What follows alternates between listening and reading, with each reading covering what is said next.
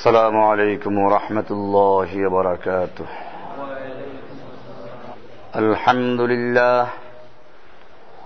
الحمد لله نحمده ونستعينه ونستغفره ونؤمن به ونتوكل عليه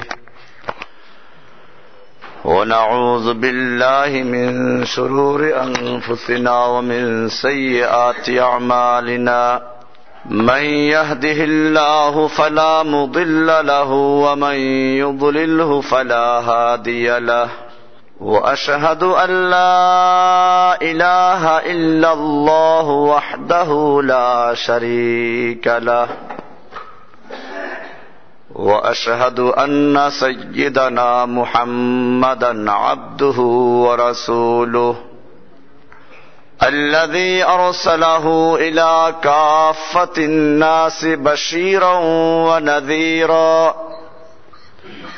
وداعيا إلى الله بإذنه وسراجا منيرا أما بعد فأعوذ بالله من الشيطان الرجيم بسم الله الرحمن الرحيم إياك نعبد وإياك نستعين صدق الله تعالى وصدق رسوله النبي الأمي الكريم ونحن على ذلك لمن الشاهدين والشاكرين والحمد لله رب العالمين قرآنুল কারীমের এই তাফসীর মাহফিল এতে উপস্থিত সম্মানিত মুরব্বিয়ানে কেরাম ও দিগার মুসল্লিয়ানে আযম অত্র এলাকার সর্বস্তরের সাথী ভাইয়েরা, আল্লাহ সুবহানাহু ওয়া তাআলার মহান দরবারে লাখো শুকরিয়া জ্ঞাপন করছি, যিনি আমাদেরকে কোরআনুল কারীমের এই মাহফিলে বসার তৌফিক এনায়েত করেছেন। এজন্য বলি আলহামদুলিল্লাহ। আমরা কোরআনুল কারীমের প্রথম সূরা সূরা ফাতিহার থেকে তাফসীর আলোচনা করছিলাম। আজকের আলোচনা ইয়াকা না'বুদু ওয়া ইয়াকা নাস্তাঈন এই আয়াতের উপরে। মূলত সূরা ফাতিহা এটা একটা অভিনন্দন পত্রের মতো। কোনো বড় মানুষকে যখন অভিনন্দন পত্র দেওয়া হয় তার তিনটা অংশ থাকে। একটা হচ্ছে যাকে এটা দেওয়া হচ্ছে তার প্রশংসা, তার গুণাবলী আলোচনা করা হয়। দ্বিতীয় অংশে যারা এটা দিচ্ছে তাদের পরিচয় এবং যাকে দিচ্ছে তার সঙ্গে কি সম্পর্ক, এবং শেষ অংশে গিয়ে থাকে তার কাছে কি চাহিদা, আবেদনপত্র। সূরা ফাতিহার মাধ্যমেও মানুষ প্রথমে আল্লাহ সুবহানাহু ওয়া তাআলার প্রশংসা করল, আলহামদুলিল্লাহি রাব্বিল আলামিন, আর রহমান, আর রহিম, মালিকি ইয়াউমিদ্দিন। এগুলো সব আল্লাহর প্রশংসা, আল্লাহর গুণাবলী, আল্লাহর ক্ষমতার স্বীকৃতি দেওয়া হলো। এবারে পরিচয়, আল্লাহ সুবহানাহু ওয়া তাআলার কাছে আমরা কিভাবে পরিচয় দিব এটা আসলে আমাদের জানা নেই। আমরা কিভাবে আল্লাহ রব্বুল আলামিনের শান অনুযায়ী তার কাছে আবেদন করব এটা আমাদের জানা নেই। এজন্য আল্লাহ রব্বুল আলামিনই আমাদের মূল পরিচয় শিখিয়ে দিলেন যে তোমরা এভাবে বলো, ইয়াকা না'বুদু। ইয়াকা মানে কেবলমাত্র, শুধুমাত্র, আর না'বুদু মানে তোমার ইবাদত করি। না'বুদু কা বললেই চলতো, তাতে অর্থ হতো তোমার ইবাদত করি, কিন্তু এখানে এরকম বলা হয় না। বলা হচ্ছে ইয়াকা না'বুদু মানে তোমারই ইবাদত করি। তোমার ইবাদত করি এ কথা বললে অন্য কারো ইবাদত করি এরকম সুযোগ থাকে, কিন্তু যখন বলা হচ্ছে কেবলমাত্র তোমারই ইবাদত করি তাহলে অন্য আর কারো ইবাদত করার কোনো সুযোগ নেই। ইয়াকা না'বুদু, আমরা কেবলমাত্র তোমারই গোলামি করি এবং করতে থাকব। না'বুদু দুইটা অর্থ একসাথে, গোলামি করি এবং করতে থাকব।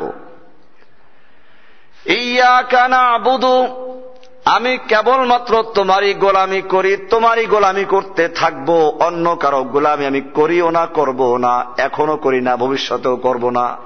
ইয়াকা না'বুদু ইবাদত। ইবাদত অর্থ কি? আমরা মনে করি ইবাদত মানে হচ্ছে শুধু পাঁচ ওয়াক্ত নামাজ পড়া, রোজা রাখা, হজ করা, যাকাত দেওয়া, এগুলো ইবাদত। হ্যাঁ ঠিকই, এগুলো মৌলিক ইবাদত, কিন্তু এইগুলোর মধ্যে ইবাদত সীমাবদ্ধ নয়।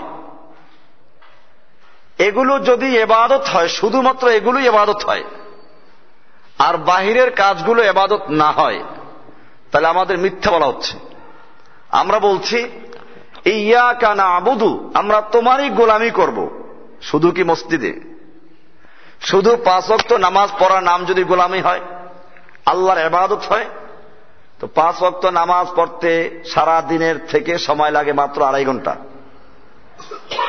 তাহলে বাকি এই 21 ঘন্টা 22 ঘন্টা আমরা কার গোলাম, কার ইবাদত করি? ইবাদত মানে যদি শুধুমাত্র রমজান মাসে রোজা রাখা হয়, তার মানে হচ্ছে তাহলে ওই 1 মাস আমরা আল্লাহর গোলাম, বাকি 11 মাস কার গোলাম? এজন্য ইয়াকা না'বুদু আপনার গোলামি করি এর মানে এই নয় যে শুধুমাত্র পাঁচ ওয়াক্ত নামাজ, রোজা, হজ, যাকাত এগুলোই ইবাদত। ইয়াকা না'বুদু এর মানে হলো আমরা সব সময় তোমার গোলামি করব, মসজিদেও তোমার গোলামি, ঘরের ভিতরেও তোমার গোলামি, ব্যবসা বাণিজ্যেও তোমার গোলামি, সব জায়গায় কার গোলামি করব? ইয়াকা না'বুদু। এই অঙ্গীকার আমরা পেশ করছি আল্লাহর কাছে। ইবাদত আব্দুন শব্দ থেকে, আব্দুন শব্দের অর্থ হচ্ছে বান্দা, গোলাম, দাস, আনুগত্যকারী, পূজাকারী। এই হিসেবে মানুষ যা কিছু নিবেদন করে, কারো কাছে পেশ করে, এটা ইবাদত, কারো আনুগত্য করে, সেটা ইবাদত। অবশ্য আমাদের বিভিন্ন ধর্মের লোকেরা যে পূজা করে, আমরা ওটাকে ইবাদত বলবো না, এর কারণ আমরা একটু পরে আলোচনা আসবো ইনশাআল্লাহ।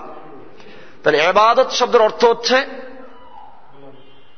আনুগত্য করা, কারো বিধান মেনে চলা এবং কারো সামনে কোনো কিছু নিবেদন করা। ইয়াকা না'বুদুর মধ্যে 3টা একসাথে অর্থ। ইয়াকা না'বুদু, আমরা তোমার গোলামি করি, দাসত্ব করি এবং করতে থাকব, আমরা তোমার আনুগত্য করি এবং করতে থাকব, আমরা তোমার কাছে আমাদের সব কিছু পেশ করি এবং করতে থাকব, আমরা সালাত আদায় করি তোমার জন্য, কোরবানিও করি তোমার জন্য, মান্যত করি তোমার জন্য, এমনকি শপথ করি তোমার নামে। আল্লাহর নাম ছাড়া অন্য কারো নামে কসম করাও জায়েজ নেই। এই যে অনেকে কসম করে, বাবার নামের কসম, পুত্রের মাথার উপরে হাত ছুঁয়ে কসম, এগুলো শিরক। মানুষের জন্য আল্লাহ ছাড়া অন্য কারো নামে কসম করা জায়েজ নেই। অবশ্য আল্লাহ তাআলা বিভিন্ন জিনিসের কসম করেছেন, ওয়াল আসর, আসরের কসম, ওয়াত তিন, ওয়াজ জাইতুন, এগুলো হচ্ছে ওই জিনিসটার গুরুত্ব মানুষের কাছে তুলে ধরার জন্য। কিন্তু মানুষের জন্য আল্লাহর নাম ছাড়া কারো নামে কসম করা জায়েজ নেই। তাহলে আমাদের সব ইবাদত কার জন্য? ইয়াকা না'বুদুর মধ্যে 3টা জিনিস পাওয়া গেল। এখানে একটা জিনিস খেয়াল করতে হবে, আব্দুন গোলাম। মানুষের সবচেয়ে বড় মর্যাদা হচ্ছে গোলাম, আল্লাহর গোলামি করা। আমরা গোলাম, তবে কার গোলাম?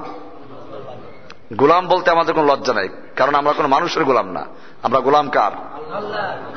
ইয়াকা না'বুদু, আমরা কেবলমাত্র তোমারই গোলামি করি, আমরা গোলাম, তবে কোনো মানুষের না। খাজা বাবার গোলাম না, গাজা বাবার গোলামও না, কোনো ল্যাংটা বাবার গোলামও না, কোন মাজারওয়ালার গোলাম না। আমরা গোলাম কার?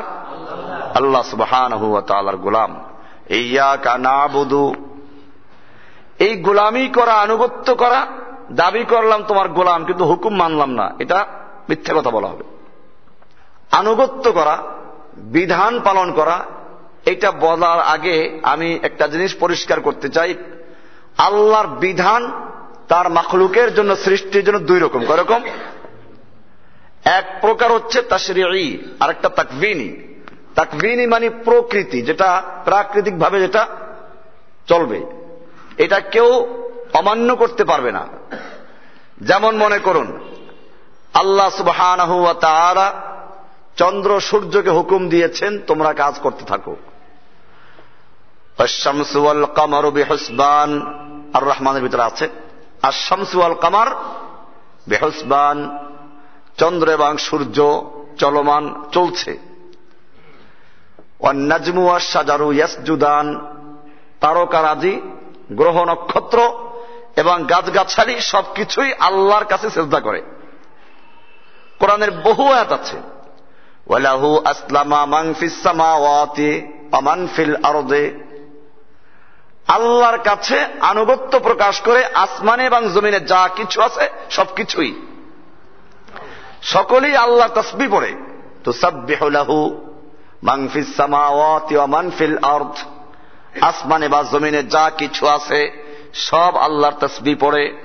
ওয়ালাকিন লা তাফকাহুনা তাসবিহাহুম, তোমরা এদের তাসবিহগুলো বুঝো না, সকলে তাসবিহ পড়ে। তাহলে এই অর্থে আপনি দেখেন, এই যে রাস্তাঘাটে আমাদের গাড়ি চলে, ট্রাফিক পুলিশ আছে, সিগন্যাল বাতি আছে, এরপরে কত রকমের প্রশিক্ষণ আছে, এরপরও অ্যাক্সিডেন্ট করে। আর আল্লাহ রাব্বুল আলামিন যে গ্রহ নক্ষত্রগুলো সৃষ্টি, সেগুলো চলে, আর কত গতিতে চলে, কোনো অ্যাক্সিডেন্ট হয় নাকি ওখানে? মানুষেরা খামাখাই বলে, এই মাঝে মধ্যে তাই না পত্রিকায় লেখে এই লঙ্কা কাণ্ড ঘটে যাবে, চন্দ্র সূর্য এক এসে গেছে, এই সংঘর্ষ হবে। সংঘর্ষ হবে, ওটা নির্দিষ্ট সময় আছে। আল্লাহ সুবহানাহু ওয়া তাআলার এইগুলো হচ্ছে আল্লাহর তাকভিনী, প্রাকৃতিকভাবে এগুলো পরিচালনা করেন। মানুষের মধ্যে তাকভিনীও আছে, তাশরিইও আছে, দুইটা অংশ আছে। মানুষ কিছু ক্ষেত্রে ওই চন্দ্র সূর্য গ্রহ নক্ষত্রের মতো মানতে বাধ্য। যেমন মনে করুন, আমি এখন মুখ দিয়ে কথা বলছি, আমি যদি ইচ্ছে করে কান দিয়ে কথা বলবো, চোখ দিয়ে শুনবো, নাক দিয়ে খাবো, এটা কি পারবো আমি? এটা আল্লাহর নিয়ম, এখানে আমি এটা মানতে বাধ্য, এর ব্যতিক্রম করার সুযোগ আমার নাই। আর কিছু বিধান আছে আল্লাহর তাশরিঈ, যেগুলো আল্লাহ তাআলা আমাদেরকে দিয়েছেন, বাধ্য করেন নাই, কিন্তু ওখানে আল্লাহ তাআলা ভালো মন্দ বাতলে দিয়েছেন। কোরআন বলছে ওয়াহাদাইনাহুন নাজদাইন ইন্না হাদাইনাহুস সাবিলা ইম্মা শাকিরা ওয়া ইম্মা কাফুরা, আমি মানুষের সামনে দুইটা রাস্তা ক্লিয়ার করে দিয়েছি, দুইটা পথ ক্লিয়ার করে দিয়েছি। এটা ভালো, এটা মন্দ, এটা আল্লাহর ইবাদত, এটা কুফরি, সবগুলোকে ক্লিয়ার করে দিয়ে আল্লাহ রাব্বুল আলামিন মানুষকে স্বাধীনতা দিয়েছেন, এখতিয়ার দিয়েছেন, এখানে বাধ্য করেন নাই। ইচ্ছে করলে বাধ্য করতে পারতেন। একজন লোক বলল, আমি তো যা ইচ্ছে তাই করতে পারি। আর একজনে বলল যে আমার তো কোনো ক্ষমতাই নাই। ওই যে একদল গান গায়, যেমনি নাচাও তেমনি নাচি, পুতুলের কি দোষ। আলী রাদিয়াল্লাহু তাআলা আনহুর সময় এই দুই ফেরকা তৈরি হয়ে গেল। উনি দুইটাকে ডাকলেন, দাঁড়াও। দাঁড়াইল, বলে এক পা উঠাও। এক পা উঠে দাঁড়াইল, বলে আর একটা উঠাও। দাঁড়ানো অবস্থায়, এক পায়ের উপরে দাঁড়ানো অবস্থায় যদি বলে আর একটা উঠাও, উঠানো সম্ভব? প্রথম পাওটা আপনি উঠাবার ইচ্ছে করেছেন, আল্লাহ তাআলা আপনাকে ক্ষমতা দিয়েছেন, পাওটা উঠে গেছে। দ্বিতীয় পাওটা উঠাবার ইচ্ছা আগের মতোই আছে, কিন্তু আল্লাহ তাআলা আপনাকে এখানে ক্ষমতা দেন নাই, আপনি উঠাতে পারছেন না। এটাই হচ্ছে যে মানুষ যা কিছু ইচ্ছে করে, তাকে ইচ্ছে করার ক্ষমতা দেওয়া হয়েছে। এরপরে যদি আল্লাহ তাআলা সুযোগ দেন তাহলে সে করতে পারে, আর সুযোগ না দিলে সে কিছুই করতে পারে না। তবে সুযোগ দেন কি জন্য, এটাই একটা বড় কথা। একটা হচ্ছে এটা পরীক্ষার হল। পরীক্ষার হলে ছাত্রকে কাগজ দেওয়া হয়, কলম দেওয়া হয়, যা চায় তা দেওয়া হয় লেখার জন্য। ছেলে ভুল লেখছে, এখন যারা ওখানে দায়িত্বশীল তারা দেখলেন ছেলে ভুল লেখছে, এরপর কাগজ চায়। ওইখানে যারা দায়িত্বে থাকেন তারা কি বলবেন তুই ভুল লেখো, তোকে কাগজ দেওয়া হবে না? বরং না, ওই 3 ঘন্টা সুযোগ পেয়ে গেছে, ওকে যা লেখে লিখতে দেওয়া হবে। এরপরে যখন খাতাটা হাতে আসবে, নম্বর দেওয়ার সময় আসবে, তখন আমরা বুঝে দেব। এছাড়া আরো একটা বড় কারণ আছে, এটা খুব গুরুত্বপূর্ণ কারণ। আল্লাহ রাব্বুল আলামিন মানব জাতিকে সৃষ্টির সবচেয়ে সেরা সৃষ্টি করে সৃষ্টি করেছেন। সেরা সৃষ্টির একটা মর্যাদা আছে, তাকে বাধ্য করা যায় না, বাধ্য করলে এই মর্যাদা থাকে না। শ্রেষ্ঠত্বটা কোন দিক থেকে তাও বুঝতে হবে। আল্লাহু আকবার, এ বলতে গেলে রাখবে আর এক দিক। আল্লাহ রাব্বুল আলামিন কোরআনে বলেছেন, ওয়ালাকাদ কাররামনা বানি আদম, আমি বনি আদমকে সর্বশ্রেষ্ঠ মর্যাদাশালী সম্মানিত সৃষ্টি করেছি। শ্রেষ্ঠত্ব কোন দিকে? যদি বলেন দৌড়ের প্রতিযোগিতায়, যে দৌড়ের প্রতিযোগিতায় মানুষ বেশি দৌড়াইতে পারে, দৌড়ের প্রতিযোগিতায় যদি ফার্স্ট হতে পারে, এই জন্য যদি কি হয়, সম্মানিত হয়, শ্রেষ্ঠ হয়, তাহলে আল্লাহর এই সৃষ্টির মধ্যে সবচেয়ে বেশি দৌড়াইতে পারে চিতাবাঘ। চিতাবাঘ আপনার ঘন্টায় প্রায় 100 কিলোমিটার দৌড়াইতে পারে, মানুষ কয়েক মাইল দৌড়াইতে পারবে। যদি বলেন সাঁতারের প্রতিযোগিতায়, তাহলে মানুষের চেয়ে সাঁতার কাটতে পারে মাছে বেশি। যদি বলেন উড়ার প্রতিযোগিতায়, মানুষ উঠতে জানে না, পাখি উঠতে জানে। এই বিবেচনায় যদি শ্রেষ্ঠত্ব প্রমাণিত হয়, তাহলে পাখি সম্মানিত হওয়া দরকার ছিল। যদি বলেন হিংস্রতায়, তাহলে সাপের বা বাঘ ভল্লুকের এগুলোর শ্রেষ্ঠতা হওয়া দরকার ছিল। কিন্তু না, আমরা দেখি এইগুলোকে আল্লাহ তাআলা শ্রেষ্ঠ বলেন নাই, আল্লাহ তাআলা মানুষকে শ্রেষ্ঠ বলেছেন। অথচ আমরা দেখি আল্লাহ তাআলা আরেক জায়গায় বলেছেন, খুলিকাল ইনসানু দাঈফা, মানুষকে দুর্বলতম প্রাণী হিসাবে সৃষ্টি করা হয়েছে। এটার প্রমাণ দেখবেন, একটা গরুর বাচ্চা যখন ভূমিষ্ঠ হয়, জন্ম হয়, একটা উল্টি দেয়, দুইটা উল্টি দেয়, তারপর দৌড় দেয়, লেজ খাড়া করে, কত সময় লাগে? একটা ছাগলের বাচ্চা, আমি বলি ছাগলের চেয়ে মানুষ দুর্বল বেশি। কেমনে? একটা ছাগলের বাচ্চা যখন ভূমিষ্ঠ হয়, সেও ওইরকম একবার দুইবার দৌড় দেয়, তারপর দেখেন যে কিভাবে দৌড়দৌড়ি করে, নাচানাচি করে। আর একটা মানুষের বাচ্চা দৌড়াইতে কত সময় লাগে? জন্মের পরে 1 বছর সময় লাগে দৌড়াইতে। আল্লাহু আকবার! মানুষ দুর্বল হলো না। এখানে শ্রেষ্ঠত্ব কোন বিবেচনায়, এটা আমাদের ক্লিয়ার হতে হবে। ওয়ালাকাদ কাররামনা বানি আদম, এটাই রহস্য, যে আল্লাহ তারা ইচ্ছে করলে মানুষকে বাধ্য করতে পারতেন। চন্দ্র সূর্যের ক্ষমতা নাই আল্লাহর হুকুমের অমান্য করার, তো মানুষকে পারতেন না। ওয়ালাউ শা আল্লাহু লাহাদাকুম আজমাইন, আল্লাহ তাআলা যদি ইচ্ছে করতেন লাহাদাকুম, তাহলে তোমাদের সকলকে হেদায়েত দিতেন, আজমাইন সকলকে বাধ্য করে দিতেন। এই পশুগুলোর সঙ্গে মানুষের পার্থক্য এক জায়গায়, আল্লাহ রাব্বুল আলামিন মানুষকে আকল এবং জ্ঞান দান করেছেন, বিবেক বুদ্ধি দান করেছেন, এইটা পশুকে দেওয়া হয় নাই। এই বিবেক বুদ্ধি দিয়ে এবারে মানুষ রেলগাড়ি তৈরি করল। রেলগাড়ি তৈরি করলে এখন চিতাবাঘের সঙ্গে দৌড় দাও, চিতাবাঘ দৌড়ায় 100 কিলোমিটার, মানুষ দৌড়ায় 350 কিলোমিটার। রেলগাড়ি, জাপানের যে রেলগাড়ি যেটা আগে তৈরি করলো, তাতে 350 কিলোমিটার বেগে চলতে পারে। তাহলে এখন চিতাবাঘ ফেল করছে। আল্লাহ রাব্বুল আলামিন মানুষকে বিবেক দান করেছেন, মানুষ সেই জ্ঞান দিয়ে, বিবেক দিয়ে সাবমেরিন তৈরি করলো। এখন সে ডুব দিয়ে মাছের চেয়ে আগে চলে যায়, সাঁতার কাটতে পারে, মাছ পিছনে পড়ে গেছে, বিবেক দিয়ে মাছও কেউ পিছনে ফেলে দিল, তার শ্রেষ্ঠত্ব প্রমাণিত হল। পাখি উড়াল জানে, মানুষ উড়াল জানে না। আল্লাহ রাব্বুল আলামিন মানুষকে জ্ঞান দান করলেন, সেই জ্ঞানের মাধ্যমে তারা উড়োজাহাজ তৈরি করলো, রকেট তৈরি করলো। এবারে তারা উড়াল দিচ্ছে, পাখি উড়াল দিয়ে যত দূর যায়, মানুষ এক ধাক্কায় তার চেয়ে অনেক দূরে চলে যায়। কিসের মাধ্যমে? এই জ্ঞানের মাধ্যমেই আল্লাহ তারা বড় বড় শক্তিশালী হিংস্র প্রাণীগুলোকে মানুষের অধীনস্থ করে দিয়েছেন। যেই সাপ দংশন করলে মানুষ মরে যায়, আর মানুষেরা সেই সাপ গর্ত থেকে টেনে বের করে, ওর দাঁত ভেঙে তারপরে খেলা দেখায়, পয়সা কামাই করে, ও দিয়ে কায়দা মতো রুটি খায়, হালুয়া খায়। এই যে ক্লিয়ার হতে হবে যে মানুষকে আল্লাহ তারা একটা বড় নেয়ামত দান করেছেন। এক লোক, একটা সিংহ, গল্প এগুলো, তার বাচ্চাকে ওসিয়াত করলো যে হযরতে ইনসান সে হুশিয়ার রাহনা, হযরতে ইনসানের থেকে সাবধান থাকবে। তো সিংহের বাচ্চা ওর বাপের মৃত্যুর পরে বাপের ওসিয়াত নিয়ে চিন্তা করলো যে এত বড় শক্তিশালী প্রাণী, পুরা জঙ্গল যার অধীনে, সে আমাকে ওসিয়াত করলো হযরতে ইনসানের থেকে সাবধান থাকতে। এই হযরতে ইনসান আমাকে দেখতে হবে। তো তালাশে বের হলো, এখন যাকে দেখলো জলহস্তিকে, তুই হযরতে ইনসান? কারণ না, আমাকে তোরা চিড়িয়াখানায় পুকুরে নিয়ে ফেলায়, ও তো মারাত্মক জিনিস। ওর ধারে কাছে যেও না। এবারে দেখা হলো বাঘের সঙ্গে যে তুই হজরত ইনসান হ্যাঁ, তুই হজরত ইনসান। না না, আমি কিসের হজরত ইনসান, আমাকে ওরা চিড়িয়াখানা নিয়ে আটকায় খাতার মধ্যে, ইচ্ছে করলে খাবার দেয় না, আমি রাখাই থাকি। তাহলে হজরত ইনসানটা কি? এরকম ভাবে যার কাছে যে একই কথা। এরপরে ঠিকই হজরত ইনসানের সঙ্গে দেখা হলো, যারা কাঠুরিয়া কাঠ কাটে করাত দিয়ে গাছ চিরে। ওরে জিজ্ঞেস করো, তুই কি হজরত ইনসান চিনো? তো ও কয় যে আমি হজরত ইনসান। ওর বিশ্বাস হয় না। যে হজরত ইনসানকে সবাই ভয় পায় আর তুই সেই হজরত ইনসান, মজাক করো। ঠিক আছে, তোকে আমি খেয়ে ফেলবো, দেখি করতে পারো। হজরত ইনসান পড়ছে বিপাকে। কাজ করো, তুমি আমাকে খাইবা ঠিক আছে, একটু পরে খাও, আমার একটু কাজে সহযোগিতা করো। ও করাত দিয়ে যে গাছ চিরে ওর পিছনে একটা কি লাগায়, খোঁচ লাগায় কাঠকে ফাঁকা করার জন্য।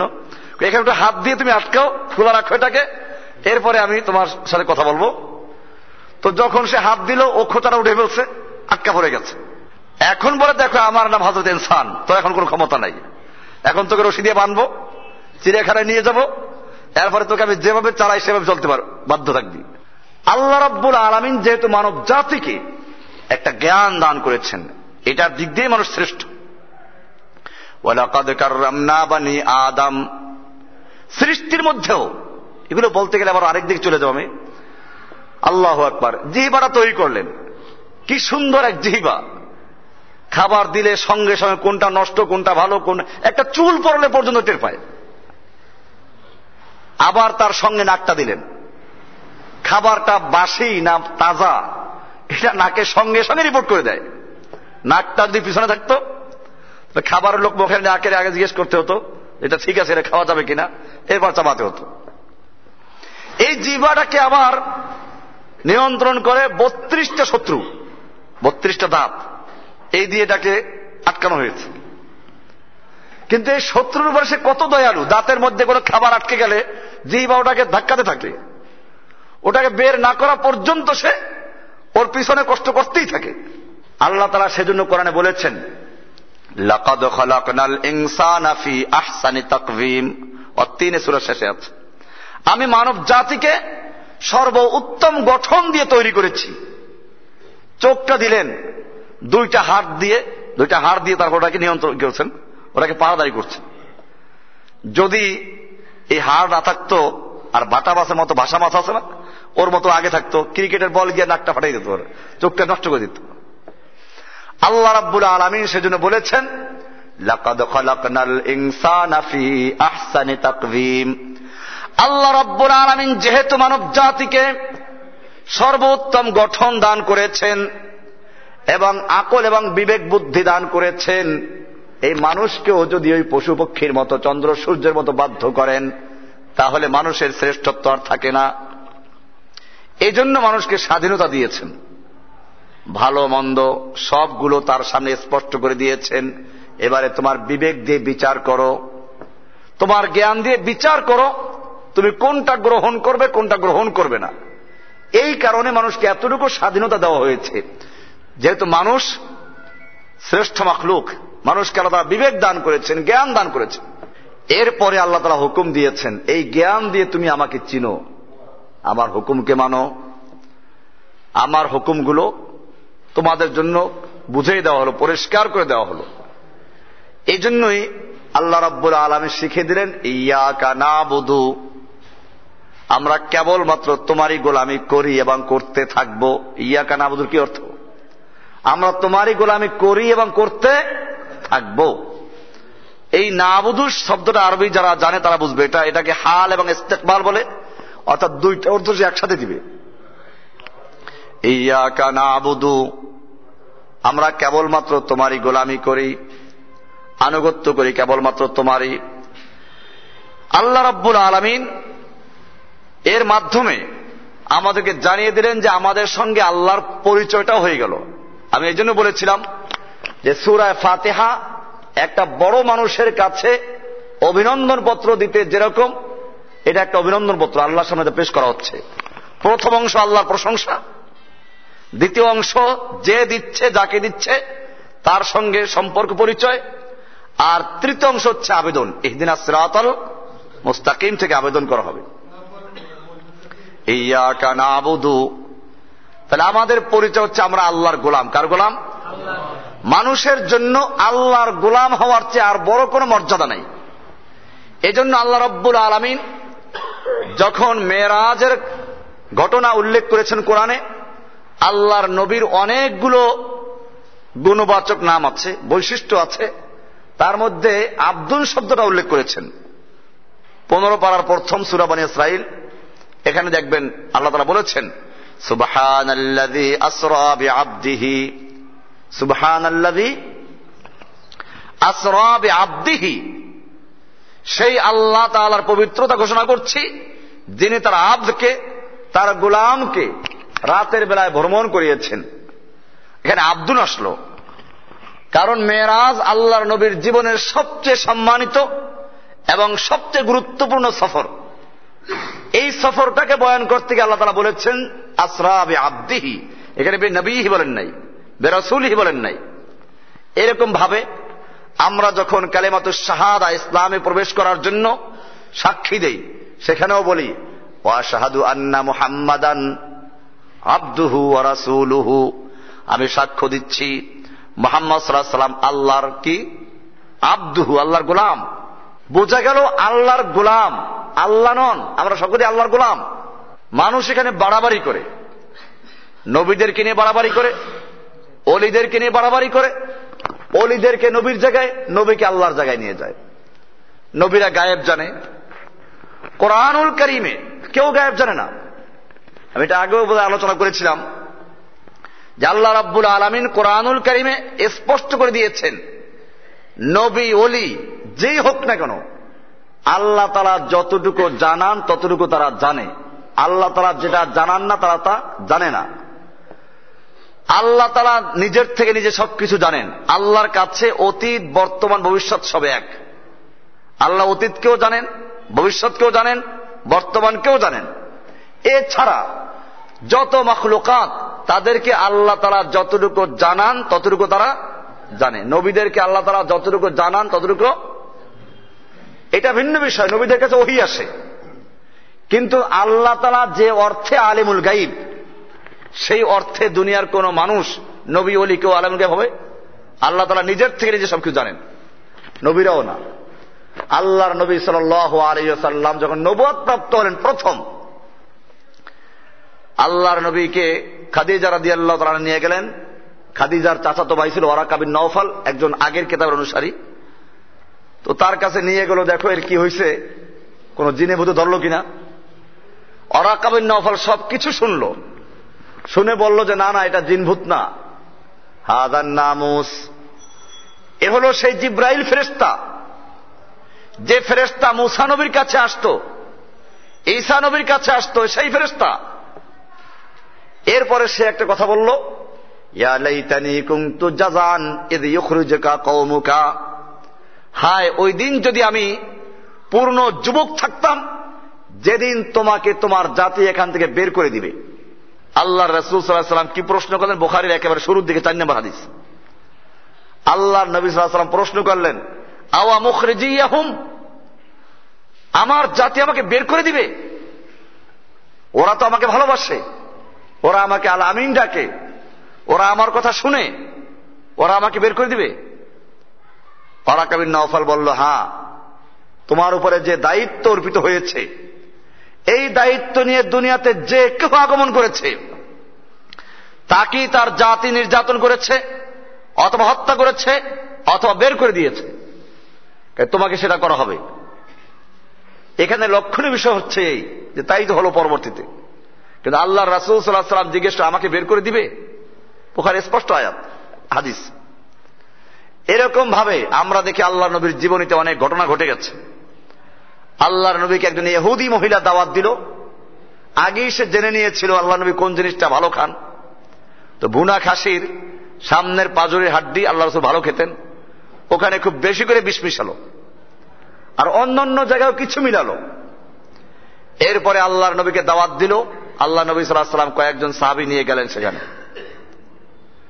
খাওয়া শুরু হলো, 2 জন সাহাবী সাথে সাথে মৃত্যু হয়ে গেল। আল্লাহ নবী সাল্লাল্লাহু আলাইহি সাল্লাম খাচ্ছেন, এ সময় জিবরাইল এসে চেপে ধরল। এর মধ্যেই যতটুকু খেয়েছেন তাতে আল্লাহর নবী সাল্লাল্লাহু আলাইহি ওয়াসাল্লাম সারা জীবন এই বিষের ক্রিয়া অনুভব করেছেন। মৃত্যুর সময় বলেছেন, বারবার মাথায় পানি ঢালছেনা বলছেন, আমার মনে হচ্ছে যেন সেই বিষের ক্রিয়া আমাকে আগুনের মতো পোড়াচ্ছে। আল্লাহর নবী যদি গায়েব জানতেন নিজের থেকে, জানাবার আগ পর্যন্ত, তাহলে এই খাসি মুখে দিতেন না। এরকম আরো অনেক কাহিনী আছে। আল্লাহর নবীর স্ত্রী আয়েশা রাদিয়াল্লাহু তাআলা আনহা, এর উপরে মুনাফিকরা একটা সবসময় কেমনে দোষ বায়ন করা যায় এর পিছনে থাকতো, একটা অপবাদ দিল। আল্লাহ নবী সাল্লাল্লাহু আলাইহি ওয়াসাল্লাম আয়েশাকে বললেন, তুমি যদি অন্যায় করে থাকো আল্লাহকে তওবা করো। আয়েশা রাদিয়াল্লাহু তাআলা আনহা বলেন, আমার কাছে এত কষ্ট অনুভূত হলো যে আল্লাহ নবী সাল্লাল্লাহু আলাইহি ওয়াসাল্লাম মুনাফিকদের কথা বিশ্বাস করলেন, আমাকে আমার বাপের বাড়ি পৌঁছে দেন। পৌঁছে দেওয়া হলো। এক মাস পর্যন্ত আয়েশার সঙ্গে কোনো যোগাযোগ নাই। আয়েশা কার মেয়ে? আবু বকর সিদ্দিক রাদিয়াল্লাহু তাআলা আনহুর মেয়ে। তার ঘরে আল্লাহর রাসূল সবসময় যান, কিন্তু আয়েশার সঙ্গে কথা বলেন না। মাঝে মাঝে সামনে পড়ে গেলে বলতেন, সে কেমন আছে? তুমি কেমন না? সে কেমন আছে? কাইফা তিকে বুখারী হাদিস। এক মাস পর্যন্ত এভাবে আলাদা। আয়েশা রাদিয়াল্লাহু তাআলা আল্লাহর কাছে কাঁদতে থাকলেন, নামাজ পড়েন, দোয়া করেন। এরপরে কোরআনের আয়াত নাযিল হয়ে গেল, ইন্নাল্লাযীনা জাউ বিল ইফকি উসবাতুম মিনকুম। এখান থেকে 10টা আয়াত নাযিল হলো। এবং মিথ্যা অপবাদ যদি কেউ দেয় আর সাক্ষী প্রমাণ পেশ করতে না পারে, তাহলে তাদের কি শাস্তি, এই বিধানগুলো নাযিল হয়েছে এই ঘটনা কেন্দ্র করে। এরপরে আল্লাহর নবী সাল্লাল্লাহু আলাইহি ওয়াসাল্লাম বুঝতে পারলেন যে আয়েশা নির্দোষ, আর যারা এই অপবাদ দিয়েছিল ওদের দেখে আল্লাহর আইন জারি করলেন তাদের উপরে। তাহলে বোঝা গেল, নবী ওলি যতই যা হোক আমরা এদেরকে শ্রদ্ধা করব, কিন্তু যার যে স্তর সে স্তর অনুযায়ী স্ত্রীকে মহাব্বত করব, বোনকে মহাব্বত করব, মাকে মহাব্বত করব। সবকে এক ধরনের, স্ত্রীর জায়গায় স্ত্রী, মায়ের জায়গায় মা, বোনের জায়গায় বোন। স্ত্রীকে আদর করে মা ডাকবো না, মাকে স্ত্রী ডাকবো না। ঠিক এরকম ভাবে অলিদেরকে অলির জায়গায়, নবীদেরকে নবীর জায়গায়। এখন অলিরা সবকিছু দেখে, এগুলো ভুয়া কাহিনী। আল্লাহ রাব্বুল আলামিন কোরআনে পরিষ্কার করে দিয়েছেন, লাউ কুনতু আ'লামুল গায়ব, হে নবী আপনি জানিয়ে দিন, লাউ কুনতু আ'লামুল গায়ব, আমি যদি গায়েব জানতাম। গায়েব জানতাম মানে নিজের থেকে সবকিছু জানতাম, অদৃশ্যের খবর আমার জানা থাকতো। লাস্তাকসারতু মিনাল খায়র, আমি ভালো ভালো জিনিসগুলোকে বেছে বেছে নিতাম। আমা মাসানিয়া সূ, আমাকে কোনো খারাপ কিছু স্পর্শ করতে পারতো না। তো কোরআনে স্পষ্ট আয়াত, সূরা হাশরের শেষের আয়াতগুলোতে আছে, আলিমুল গায়বি ওয়াশ শাহাদাতি হুয়ার রহমানুর রহিম। আরবি গ্রামার যারা জানে তারা বুঝবে অর্থ এখানে, যে আলিমুল গায়বি ওয়াশ শাহাদা, দৃশ্য এবং অদৃশ্য এই সব কিছুর জ্ঞান রাখেন একমাত্র আল্লাহ সুবহানাহু ওয়া তাআলা। নবীদেরকে আল্লাহ তাআলা যতটুকু জানিয়েছেন অতটুকু তারা জেনেছেন। আল্লাহ আলাদেরকে আল্লাহ তাআলা যতটুকু জানান অতটুকু জানেন, এর বাইরে জানার কোনো সুযোগ নেই। এই জন্য মনে রাখতে হবে, কেউ যদি বলে হুজুর স্বপ্ন দেখেছেন, তার হজ করা লাগবে না, এগুলো মিথ্যা কথা। হুজুর স্বপ্ন দেখেছেন, তোমাকে তার মেয়েটা তার কাছে বিয়ে দিতে হবে। কোন মুরিদের মেয়ে পছন্দ হলো তো বলে দিল সে স্বপ্ন দেখেছে, অথবা আল্লাহ তাকে বলে দিয়েছে এই মেয়েটা হুজুরের কাছে বিয়ে দিতে হবে। এই সমস্ত কাহিনীগুলো ঘটছে আমাদের দেশে। এই জন্য মনে রাখতে হবে যে আল্লাহ সুবহানাহু ওয়া তাআলা সমস্ত মানুষকে বলেছে, আমি আব্দুনের তাফসীর করছিলাম, যে ইয়াকা না'বুদু, আমরা সব আব্দ, গোলাম আল্লাহ না। আমি বিভিন্ন জায়গায় মাহফিলে যাই, তো অনেক সময় অনেকে আমার আগে যেহেতু বয়ান করে শুনতে বাধ্য হই, ওয়াজ করে। গতকাল ছিলাম একেবারে ওই যে কোথায় যেন, ময়মনসিংহের একেবারে ভিতরে কোথায় যেন। তো অনেক সময় ওয়াজ শুনি কি, বাতির আলো বাতি নয় রে বাতির থেকে জুদা নয়, মুহাম্মদ খোদা নয় রে খোদার থেকে জুদা নয়। মানুষ কি বুঝায়, মুহাম্মদ সাল্লাল্লাহু আলাইহি ওয়াসাল্লাম আল্লাহ নন, তবে আল্লাহ থেকে জুদা নন। দিল আল্লাহর পর্যায়ে বলছে, আল্লাহ তাআলা বলছেন আব্দুহু আসরাবি আব্দিহি, আব্দ গোলাম। আমরা সাক্ষ্য দিচ্ছি অসাধারণ না মুহাম্মদ আব্দুহু ওয়া রাসূলু। আরে বানারে কোথায় আল্লাহ? এইভাবে আহমদের ওই মিমের পর্দা তুলে দেরে মন, দেখবি সেথায় করছে বিরাজ আহাদ নিরঞ্জন। আল্লাহর নাম আহাদ, কুল হুয়াল্লাহু আহাদ। আর আমাদের নবীজির একটা নাম হচ্ছে আহমদ। এই আহমদ আরবিতে লিখতে মিমটা বাদ দিলে আহাদ হয়ে যায়, এরা এইটাকে মিলাইছে। আহমদের ওই মিমের পর্দা তুলে দেরে মন, দেখবি সেথায় করছে বিরাজ আহাদ নিরঞ্জন। আল্লাহ মোহাম্মদ সাল্লাল্লাহু আলাইহি ওয়াসাল্লামের মধ্যেই আছে। হিন্দুদের যে সর্বৈশ্বরবাদ, এগুলো এই জন্য মনে রাখতে হবে। আমরা নামাজের মধ্যে বলি ইয়াকা না'বুদু, আমরা কেবলমাত্র তোমার গোলামি করে, আমাদের পরিচয় তোমার গোলাম। আমাদের পরিচয় কি? আমরা সকলেই তোমার গোলাম, আল্লাহর গোলাম, আল্লাহ নই। কি সুন্দর সুন্দর গান তৈরি করেছে, দরবার থেকে কেউ ফিরে না খালি, গান আছে না? আল্লাহর ধন রসুলকে দিয়ে আল্লাহ গেছেন খালি হয়ে, রাসুলের ধন খাজাকে দিয়ে রসুল গেছেন খালি হয়ে, রসুলের ধন খাজায় পেয়ে লুকিয়েছে আজমিরে, কেউ ফেরে না খালি হাতে খাজারে তো দরবারে। গান দিল, দেওয়ার মালিক কি খাজা না আল্লাহ? ইয়াকা না'বুদু, আমিও গোলাম, খাজাও গোলাম, দুনিয়ার সবকিছু গোলাম।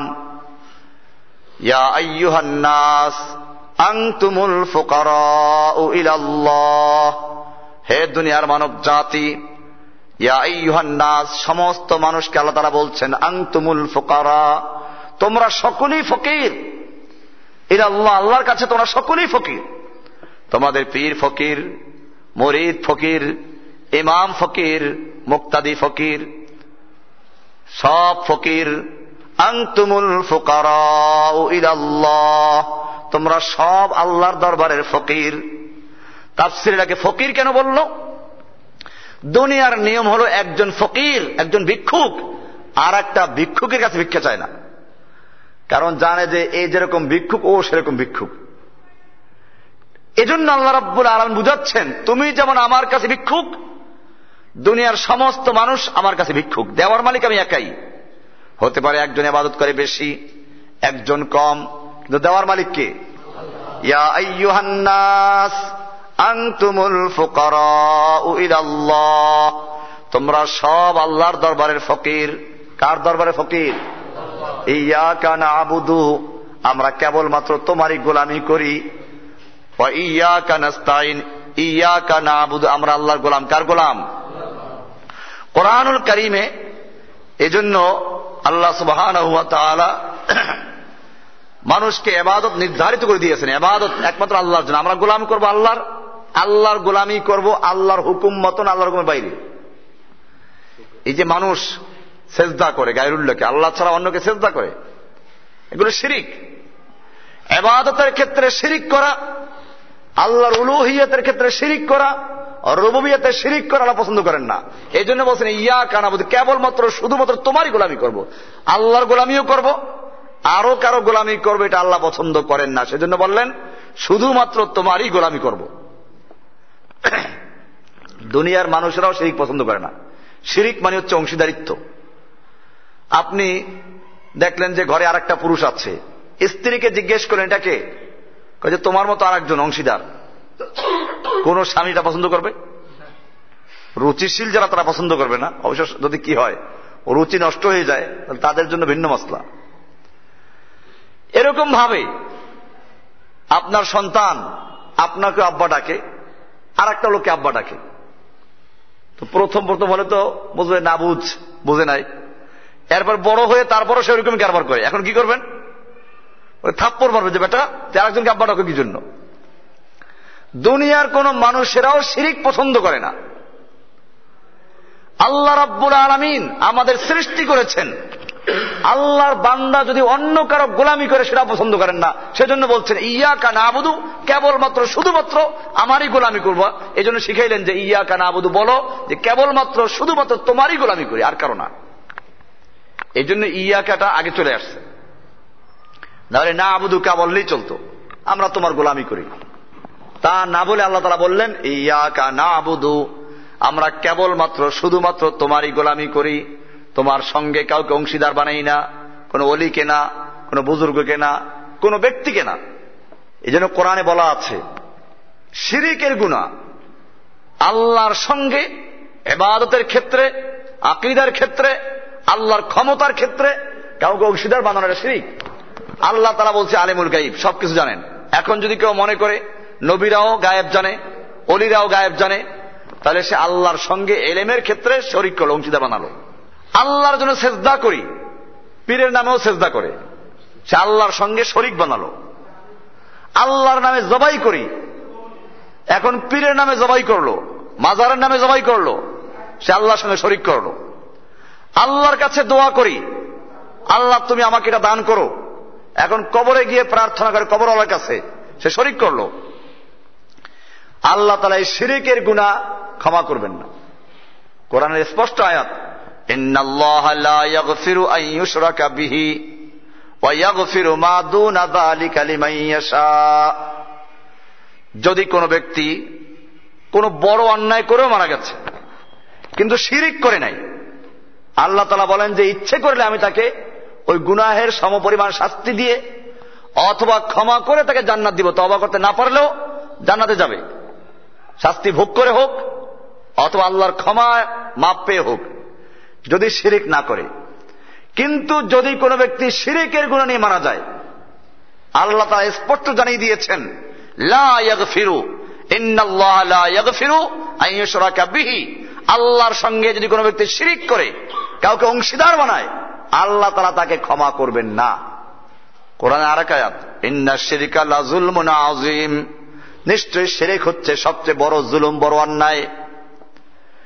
আল্লাহ রাব্বুল আলামিন কোরআনুল কারীমে অনেক নবীদের নাম একসাথে উল্লেখ করেছেন, উল্লেখ করে বলছেন কি, ওয়ালাউ আশরাকু, এই নবীরা যদি আল্লাহর সঙ্গে শিরিক করত, এই নবীরা যদি আল্লাহর সঙ্গে শিরিক করত, লা হাবিতা আনহুম, তাহলে তাদের যত আমল আছে সমস্ত আমলগুলো বরবাদ হয়ে যেত, নষ্ট হয়ে যেত।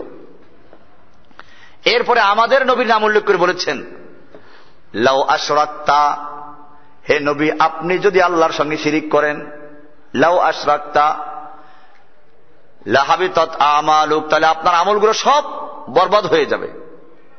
তাহলে আমাদের নবীকে বলা হচ্ছে আপনি শিরিক করলে আপনার আমল বরবাদ হয়ে যাবে।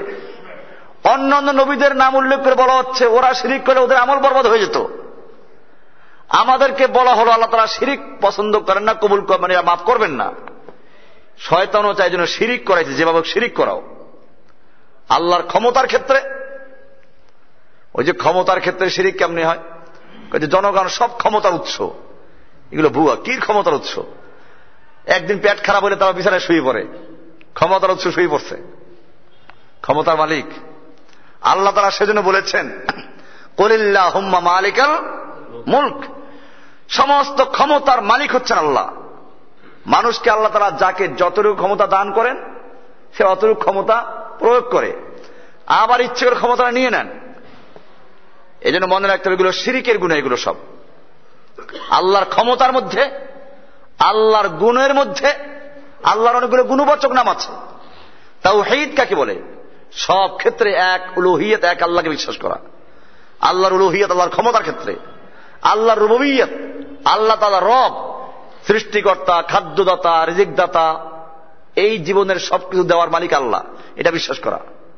আল্লাহ তাআলা যে বিধান দিয়েছেন ওই বিধানগুলোকে মেনে নেওয়া। এরপরে আল্লাহর কতগুলো গুণবাচক নাম আছে, এই গুণবাচক নামগুলোর ক্ষেত্রেও আল্লাহর একত্বকে বজায় রাখা। গুণবাচক নাম মনে করুন আর রহমান, আর রহিম, সত্তার, জব্বার, খালেক, রাজেক, রাজ্জাক। এই রাজ্জাক মানে কি? রিজিকদাতা। আল্লাহ তাআলা রিজিকদাতা। সূরা 12 পারার প্রথম যে আয়াতটা আছে, আয়াতটা দেখবেন সুন্দর করে লেখা আছে, ওয়ামা মিন দাব্বাতিন ফিল আরদি ইল্লা আলাল্লাহি রিজকুহা, জমিনের ভিতরে এমন কোন বিচরণশীল জীব নেই যার রিজিকের দায় দায়িত্ব আল্লাহর উপরে নয়। অর্থাৎ জমিনের ভিতরে যত রকম বিচরণশীল জীব আছে সমস্ত জীবের রিজিকের মালিক কে? কোরআনে আর জায়গায় বলা আছে ওয়ালা তাকতুলু আওলাদাকুম খাশিয়াতা ইমলাক, তোমরা দারিদ্রতার ভয়ে খেতে দিতে পারবে না, এই ভয়ে তোমরা তোমাদের অনাগত ভবিষ্যৎ সন্তানদের হত্যা করো না। নাহনু নারযুকুহুম ওয়া ইয়াকুম, আমি তাদেরকেও রিজিক দান করব, তোমাদেরকেও রিজিক দান করব। এই যে রিজিক দান করার দায়িত্ব কার? এখন মানুষেরা বলল, একটা হচ্ছে দেখেন জন্ম নিয়ন্ত্রণ করে মানুষ কি জন্য, যদি কোনো বিশেষ কোনো কারণ থাকে সেটা যেন সীমিত আকারে যায়। কিন্তু খাদ্যের ভয়তে এটা জায়েজ নাই, কারণ এটা আল্লাহ তাআলার দায়িত্ব, এটা আমার দায়িত্ব না। আল্লাহ তাআলা মানুষ পাঠান, রিজিক দান করেন। এখন ব্যাপার হল আপনি খাবার তৈরি করেছেন 10 জনের, 5 জন লোক খাবার খাইলো আর পকেটে ভরলো, তাহলে বাকি 5 জনকে না খেয়ে থাকতে হবে। ঠিক এরকম ভাবে আল্লাহ রাব্বুল আলামিন দুনিয়াতে যত মানুষ পাঠিয়েছেন প্রত্যেকের খাবার দিয়ে পাঠিয়েছেন।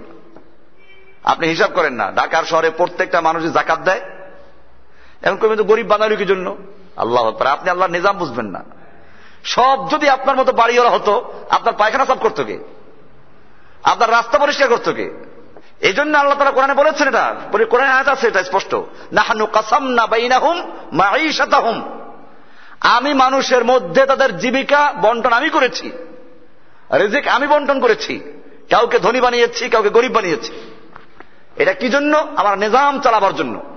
এরপরে আল্লাহ তাআলা বলেছেন এই গরিবদের একটা অধিকার আছে তোমার কাছে, আফি আমওয়ালিহিম হাক্কুল লিসাইল ওয়াল মাহরুম, ধনীদের মালের মধ্যে বঞ্চিত এবং প্রার্থীদের অধিকার রয়েছে। অধিকার বলা হয়েছে কোরআনে, অধিকার, এটা কোনো অনুগ্রহ না, তাদের অধিকার পাও না। আমি গতকাল এক জায়গায় বলছিলাম যে এই কোরবানির সময় আসলে আর যাকাতের সময় আসলে মাদ্রাসার ছেলেরা বাড়িতে বাড়িতে দৌড়ায়, তোমার বাড়ি যাবে কি জন্য? দায়িত্ব তো তোমার, তুমি একটা রিক্সায় উঠাই দাও, মাদ্রাসায় কোরবানি তোমরা পাঠাই দাও, তুমি যাকাতের টাকা নিজে নিয়ে আসো, দায়িত্ব তো তোমার।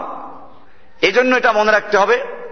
আমি বলছিলাম যে বিষয়টা, আল্লাহ সুবহানাহু ওয়া তাআলা মানব জাতিকে এই আল্লাহর গুণবাচক নামগুলো আছে, রাজ্জাক নিয়ে আলোচনা করছিলাম, রাজ্জাক রিজিক দেওয়ার মালিক। তবে রিজিক দেওয়ার মালিক এখানে একটা কথা আছে। একজন লোক শুনছিল আল্লাহ রিজিক দেওয়ার মালিক, তো কাজকর্ম বাদ দিয়ে গিয়ে দোকানে থেকে বাদ দিয়ে মসজিদে এসে বসে রইল। 1 দিন 2 দিন 3 দিন চলে গেছে, কই রিজিক আসে না। আকাশ দিকে তাকায় মান্না সালোয়া নাজর হয় কিনা, তাও হচ্ছে না। শেষ পর্যন্ত চিন্তা করলো ক্ষুধা লাগছে বেশি, হরকতে বরকত হয়, তো একটু বারান্দায় গিয়ে বসছে। কিছুক্ষণ পরে একজন মুসাফের লোক আসলো, পোটলায় খাবার আছে, মসজিদের আরাক কোনায় বসে সে খাবার খাচ্ছে। এই লোক দেখে যে আমার দিকে তাকাইলে না দেওয়ার প্রশ্ন, তাকাই তো না, তো আর একটা হরকত করলো, একটা গলা খাকা দিল।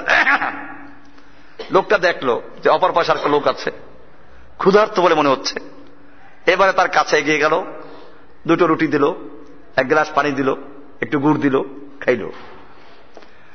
লোকটা বুঝলো যে হুজুরের ওয়াজ ঠিক ছিল, আল্লাহ তাআলা খাদ্য দেওয়ার মালিক, তবে শর্ত আছে।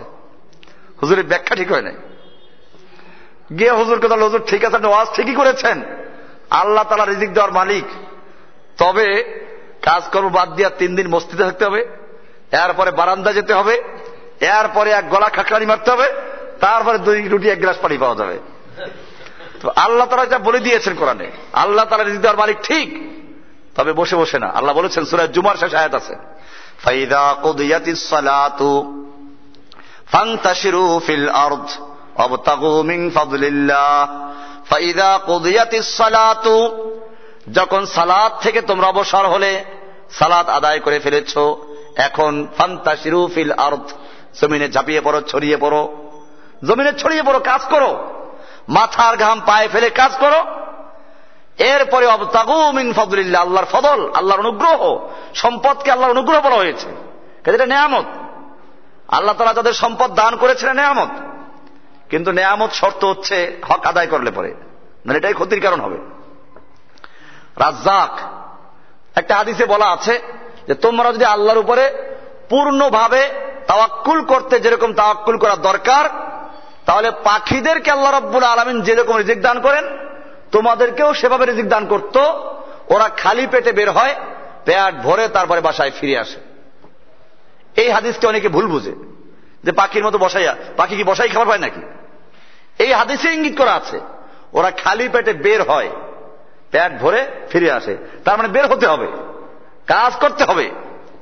একজন লোক বলে, হুজুর দোয়া করেন যেন আল্লাহ আমাকে একটা পুত্র সন্তান দান করেন, 1 সন্তান দান করে।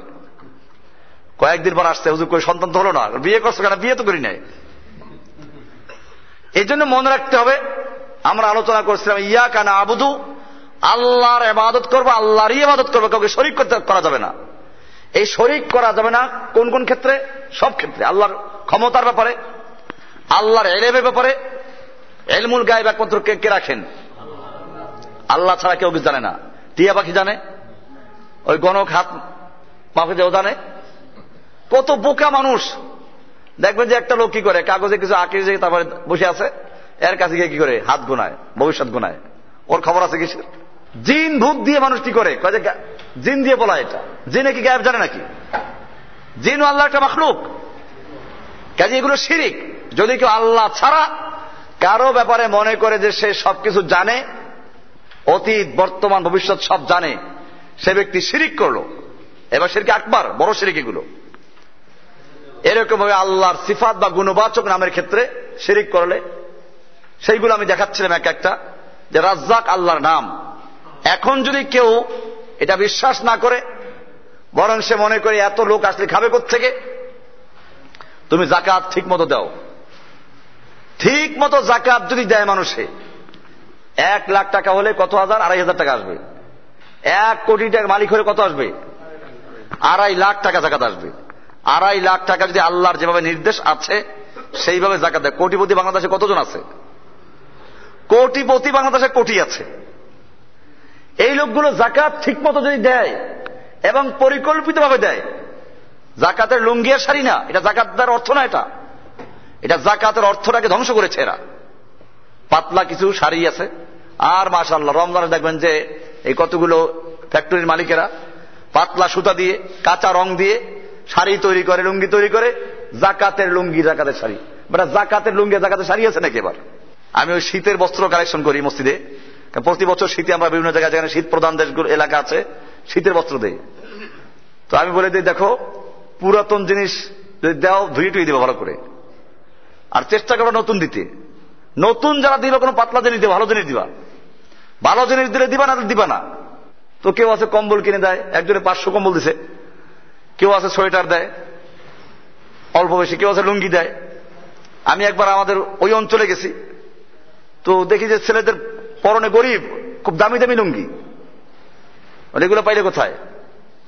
তো হাসে, গজরে তো আপনি দিয়ে গেলেন, আমি তো কার্টন চেক করি না কি আছে না আছে, যারা যেভাবে দিয়ে গেছে ওইভাবে বন্টন করতে বলছি। তো আলহামদুলিল্লাহ, এগুলো এভাবে দেওয়া উচিত। এরপরে যাকাতের মূল উদ্দেশ্য যেটা, তা হচ্ছে এই যাকাত আদায় করে যার যে যোগ্যতা আছে, যে সেলাই মেশিন চালাতে পারে তাকে সেলাই মেশিন কিনে দাও, যে হাল চাষ করে তাকে গরু কিনে দাও, যে ছাগল পালতে পারে ছাগল কিনে দাও।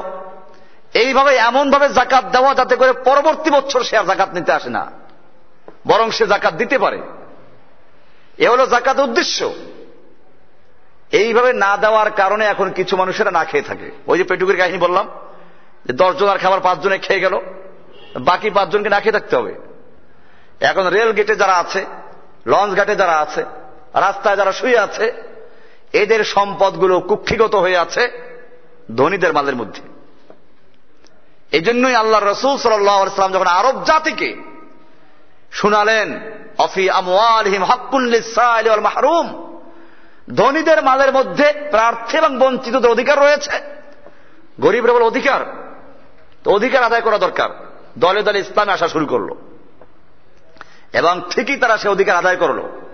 এবং এমন এক সময় আসলো যখন যাকাত দেওয়ার মতো লোক খুঁজে পাওয়া যায় না। তো যাই হোক, যেটা বলছিলাম, ইয়াকা নাবুদু, আমরা আল্লাহরই ইবাদত করব, অন্য কারো ইবাদত করব না, অন্য কাউকে আল্লাহর সঙ্গে শরীক করব না। আল্লাহর ক্ষমতার ব্যাপারেও না, আল্লাহর উলুহিয়তের ব্যাপারে না, রুবুবিয়তের ব্যাপারে না, আল্লাহর গুণবাচক নামের ক্ষেত্রে না। সব ক্ষেত্রে আল্লাহর একত্ব বজায় রাখে তারপরে ইবাদত করার নাম হচ্ছে ইয়াকা নাবুদু, কেবলমাত্র তোমারই গোলামি করব, আর কারো গোলামি আমি করব না। ইয়াকা নাবুদু ইবাদত, বলছিলাম যে ইবাদত বিভিন্ন প্রকারের, শারীরিক ইবাদত, আর্থিক ইবাদত, দৈহিক আর্থিক এবং দুই দিকেরই ইবাদত আছে। আমরা সালাত আদায় করি, নামাজ পড়ি, এটা দৈহিক ইবাদত। আমরা যাকাত দেই, আর্থিক ইবাদত। মক্কা শরীফ হজ করতে গেলে দৈহিক আর্থিক দুইটাই। চাপ যদি একবার পড়তে পারেন, চাপের মধ্যে মাশাআল্লাহ কি অবস্থা। আমরা একবার চাপ পড়েছিলাম, অবু ভাইয়ের সাথে ছিলেন, একটা চিপা রাস্তা দিয়ে ঢুকে গেছিলাম, কি মারাত্মক চাপ। মানুষ মাউত মাউত বলে চিৎকার মারছে, মরে যাচ্ছে। একটা চিপা রাস্তায়, এখানে দৈহিক আর্থিক দুটোই ব্যয় করতে হয়। এজন্য আমরা আল্লাহকে বলছি ইয়া কানা আবুদু, আমরা কেবলমাত্র তোমারই গোলামি করি। আমাদের আর্থিক, আমাদের দৈহিক, আমাদের যত প্রকারের ইবাদত, সব ইবাদত শুধুমাত্র কার জন্য? না কোনো মানুষের জন্য। সেজদা করবো কার জন্য? এখন কেউ বলে যে না সেজদা পীরের জন্য করা যায়, তাজিমি সেজদা, মুরব্বীর সাথে মাথা নত করা যায় না, মাথা নত করা যাবে না। আগে গ্রামগঞ্জের কদম বুচিয়া ছিল, মাথা ঝুঁকাইয়া, এগুলো জায়েজ নাই, সেরে কিগুলো। এমনি কেউ কার পায়ে ছোঁয় মাথা না ঝুঁকায়, সেটা ভিন্ন বিষয়, কিন্তু মাথা ঝুঁকাইয়া কারোর সামনে তাজিম করা জায়েজ নেই। এজন্য এটা খুব খেয়াল, এগুলো শিরিক। ইয়া কানা আবুদু, আমরা যেটা বলছি যে আমরা আল্লাহ তোমাকে ছাড়া কারো আমি গোলাম না, আমি গোলাম একমাত্র কার?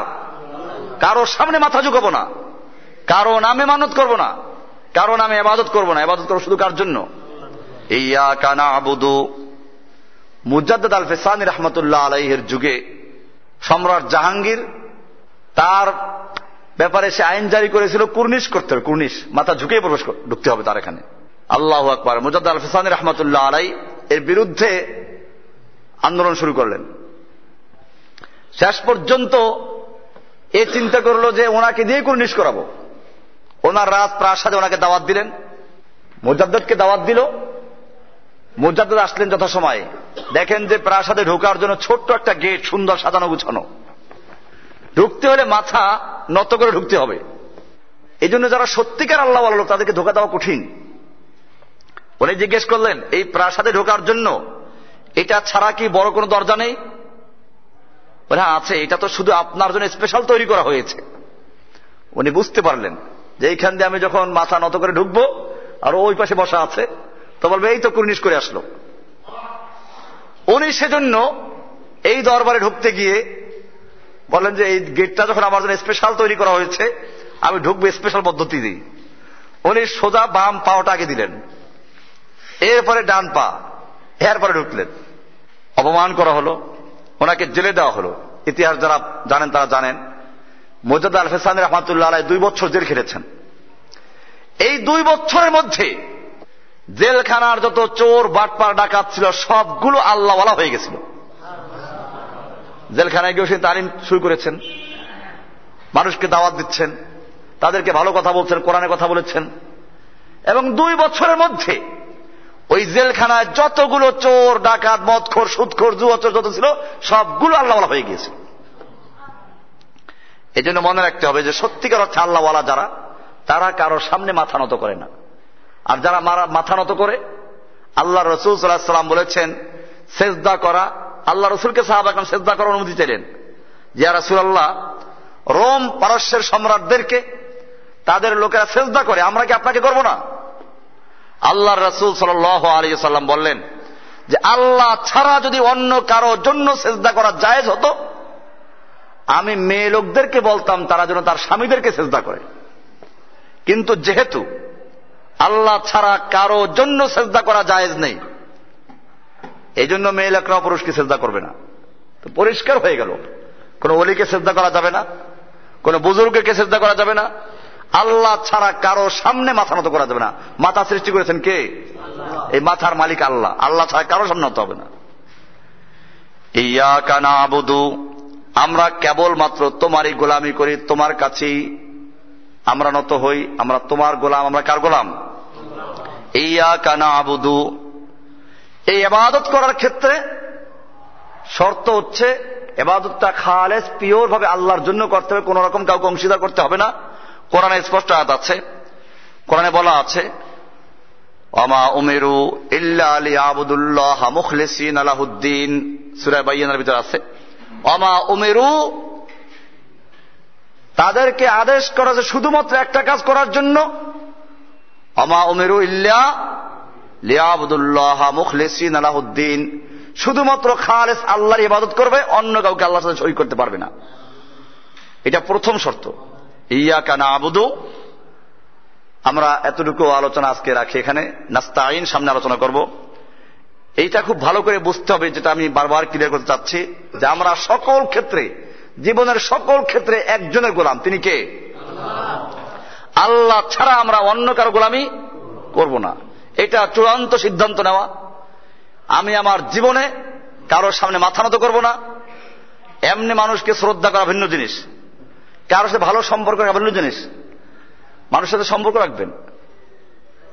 মানুষকে আমরা চারটে ভাগে ভাগ করি। কয় ভাগে? চারটা ভাগে ভাগ করি। এক নম্বর হচ্ছে কালগেজা। কালগেজা, গেজা মানে খাদ্য, খাদ্য সমতুল্য। খাদ্য যেমন মানুষের সবসময় নিয়মিত প্রয়োজন হয়, ঠিক এরকম ভাবে কিছু মানুষ আছে যাদের সঙ্গে নিয়মিত আপনার যোগাযোগ রাখতে হবে।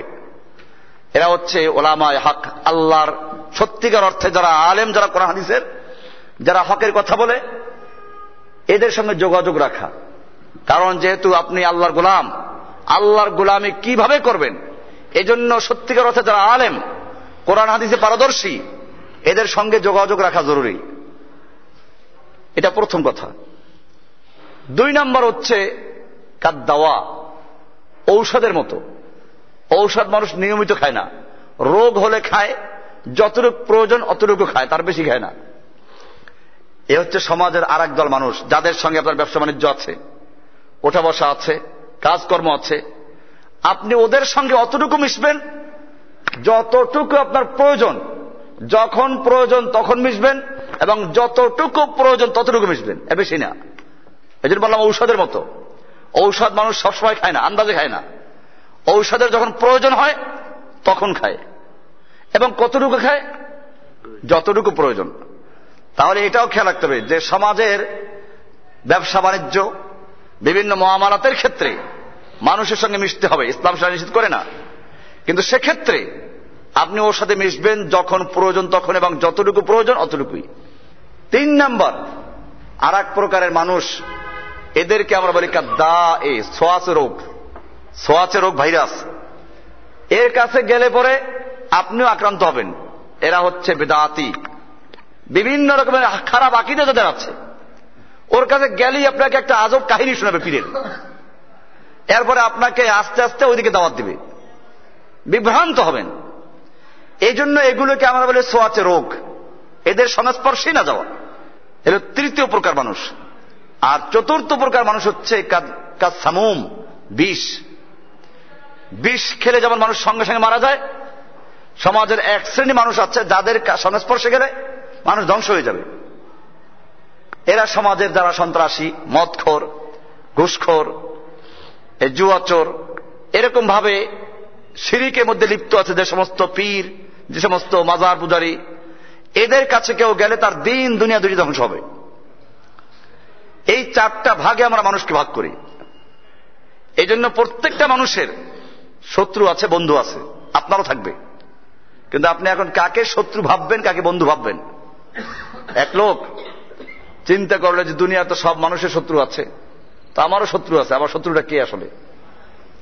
আজকে যার সঙ্গে শত্রুতা আছে কালকে তার সঙ্গে বন্ধুত্ব হচ্ছে, আর আজকে যে বন্ধু কালকে শত্রু যাচ্ছে। এই জন্য শেখ সাদি একটা কথা বলেছেন, যদি কারোর সঙ্গে বন্ধুত্ব করো, এত বেশি করো না যে শেষ পর্যন্ত তার সাথে শত্রুতা হলে তোমার গোপন তথ্য সব ফাঁস করে দিবে। আর শত্রু হলে এত শত্রুতা করো না যে পরবর্তীতে যখন বন্ধুত্ব হবে তখন যেন তার সঙ্গে দেখা করতে লজ্জা পেতে না হয়। দুনিয়ার সব মানুষের শত্রু আছে, বন্ধু আছে। আমার শত্রুকে কোরআন সব সমস্যার সমাধান দেয়। আমি কোরআন তালাশ করতে লাগলাম শত্রু খুঁজে বের করার জন্য, পেয়ে গেলাম।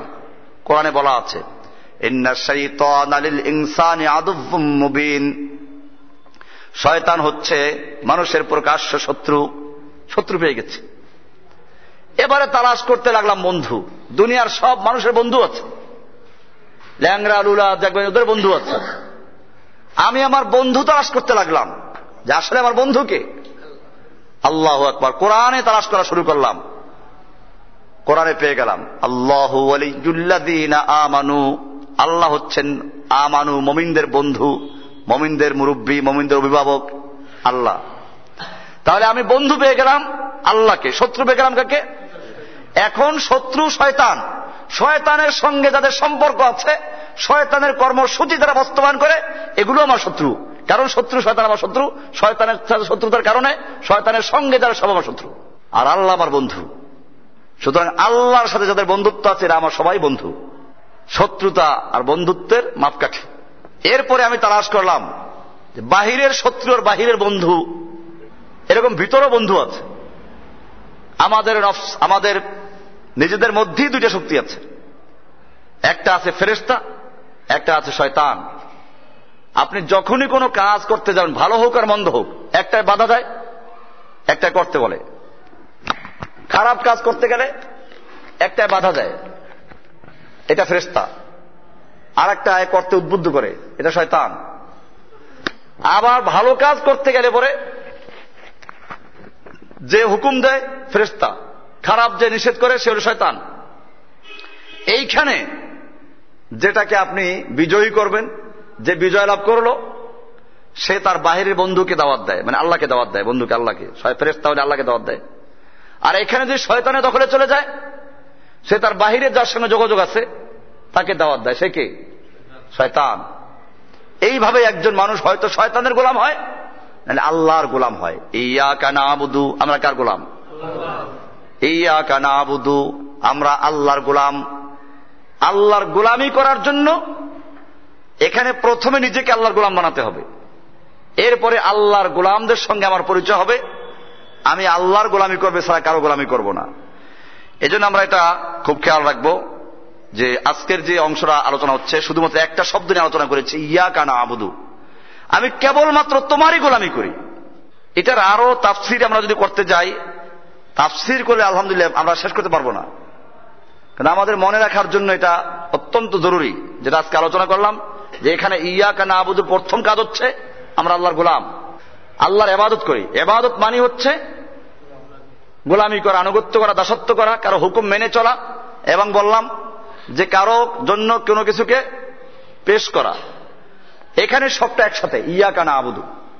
এই জন্য আমরা আল্লাহর গোলামি করছি, আল্লাহ ছাড়া অন্য কারো গোলামি আমরা করব না। ইবাদত মানে বলেছিলাম, ইবাদত শুধুমাত্র পাঁচ ওয়াক্ত নামাজ পড়ার মধ্যে সীমাবদ্ধ না, শুধু হজের মধ্যে সীমাবদ্ধ না, এগুলো মৌলিক ইবাদত, ঠিক আছে। এইগুলো যদি ইবাদত হয়, তাহলে আপনার স্ত্রী সন্তান পালেন, সেগুলো কি? এগুলো ইবাদত। একজন মানুষ যদি ঘরে একটা জানালা কাটে, উদ্দেশ্য হলে জানালা দিয়ে আওয়াজ আসবে, আজানের আওয়াজ, আমি মসজিদে যাব, আলো আসবে, কোরআন পড়ব, এই জানালা কাটায়ও সওয়াব হবে তার। খালি সওয়াব না, এগুলো সাদকা জারি হবে তখন। আর যদি উদ্দেশ্য হয় এই জানালা দিয়ে রাস্তার মেয়েদেরকে দেখা যাবে, অথবা গানের আওয়াজ শোনা যাবে, তাহলে গুনাহে জারিয়া, সাদাকা জারিও আছে, গুনাহ জারিও আছে। এইভাবে প্রত্যেকটা ক্ষেত্রে আমরা গোলামি করব কার? ইয়াকা। হাদিসে বলা আছে যে একজন লোক যদি আল্লাহর হুকুম মেনে স্ত্রীর মুখে একটা খাবারের লোকমা তুলে দেয়, এটাও ইবাদত। সাহাবায়ে কেরাম আরজ করেন, ইয়া রাসূলুল্লাহ, আমরা আমাদের প্রবৃত্তি, আমাদের খায়েশ, এটা মিটাবো, তাতেও কি আমরা সওয়াব পাবো? আল্লাহর রাসূল সাল্লাল্লাহু আলাইহি ওয়াসাল্লাম বললেন, এটা যদি অপাত্রে করতো তাহলে গুনাহ হতো কিনা? বলে হ্যাঁ, গুনাহ হতো। তো যখন অপাত্রে করলে গুনাহ হয়, আল্লাহর হুকুম মেনে যদি আল্লাহর হুকুম মতো করে, তাহলে কি হবে? সওয়াব হবে, ইবাদত হবে এটা। এই জন্য একজন মুমিনের সবকিছু ইবাদত। আপনি আপনার সন্তানের পিছনে যে খরচাগুলো করছেন, এগুলো দানের সওয়াব পাবেন যদি নিয়ত থাকে আল্লাহর মেহমান। কার মেহমান? আল্লাহর হুকুম অনুযায়ী আমি এদেরকে গড়ে তুলি, আল্লাহর পরিচয় দেই, আল্লাহর হুকুম এদেরকে শিখাই, তাহলে এরা আল্লাহর মেহমান। আপনি ছেলেদের পিছনে, মেয়েদের পিছনে, মা বাবার পিছনে যা খরচ করেন, সবগুলো ইবাদত। সবগুলোই কি ইবাদত? আমি বুঝাতে চাচ্ছি যে ইয়াকা নাবুদু বলে আমরা আল্লাহকে বলছি আমরা তোমার গোলামি করি, এইটা শুধুমাত্র পাঁচ ওয়াক্ত নামাজ না। এটা যদি হয় তাহলে এটা মিথ্যা বলা হবে, তাহলে আমরা বাকি কয় ঘন্টা কার গোলামি করব? মানুষ এইটা বুঝার কারণেই ভুলটা করে। এইখানে বসে বলে ইয়াকা নাবুদু, আর দোকানে গিয়ে তারপর মালে ভেজাল দেয়, কারণ সে তো গোলাম, মসজিদের গোলাম, দোকানের গোলাম না, দোকানে আল্লাহর গোলাম না। অথচ ওখানে আল্লাহর হুকুম আছে। ওইখানে আল্লাহর গোলামি করার অর্থ হচ্ছে যে আল্লাহর হুকুম মতো ব্যবসা বাণিজ্য করা, দুই নম্বরকে এক নম্বর না বলা, ভেজাল না দিয়ে বিক্রি করা, এটা আল্লাহর গোলামি।